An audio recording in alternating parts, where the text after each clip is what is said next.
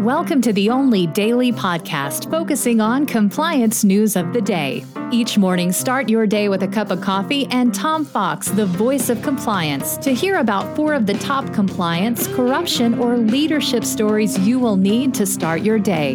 The Daily Compliance News is a production of the Compliance Podcast Network.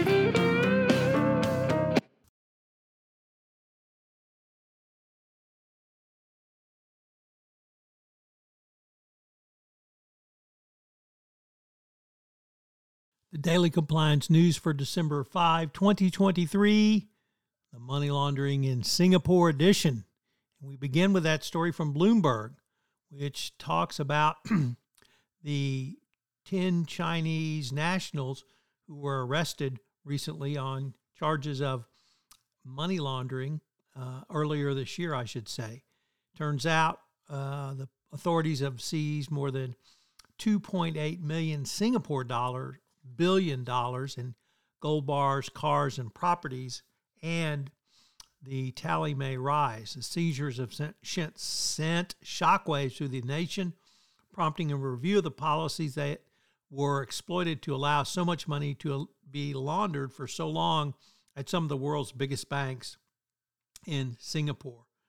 The uh, there were serious risks or obvious questions which require a much more rigorous and significant due diligence to be done on the provenance of potential bank customers. Next up from the BBC, what do employers expect their employees to know about AI?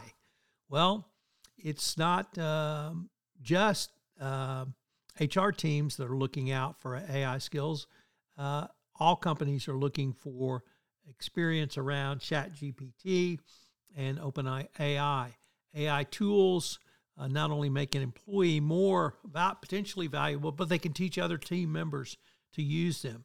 So, um, jobs uh, having or acquiring this skill are the fastest growing, obviously, but if you have these, it's going to make you more marketable even in compliance. Next up from Reuters, uh, Governor DeSantis goes after Disney again. And this time uh, he said that district the former tax district employees were, were treated by uh, employees like Disney, giving them complimentary perks and passes that were akin to bribes. Yes, Disney giving employees and its board employees passes to Disney. Wow. Sounds like a hell of a corruption scandal to me. Of course, it's Ron DeSantis, so you have to uh, consider the source. And our final story comes to us from the South China Morning Post, a featured a regular contributor to the Daily Compliance News. And China's top graph buster has said corruption has become harder to detect, to detect due to the crackdown on corruptions. But over the holiday season, he will certainly be uh, watching for extravagant spending. Um, Interestingly, it is called uh, or uh, potentially four forms of decadence around different strategies engage in bribery and corruption. The Daily Compliance News is a production of the Compliance Podcast Network and a proud member of C Suite Radio. Thanks so much for listening. I hope you'll join me again tomorrow.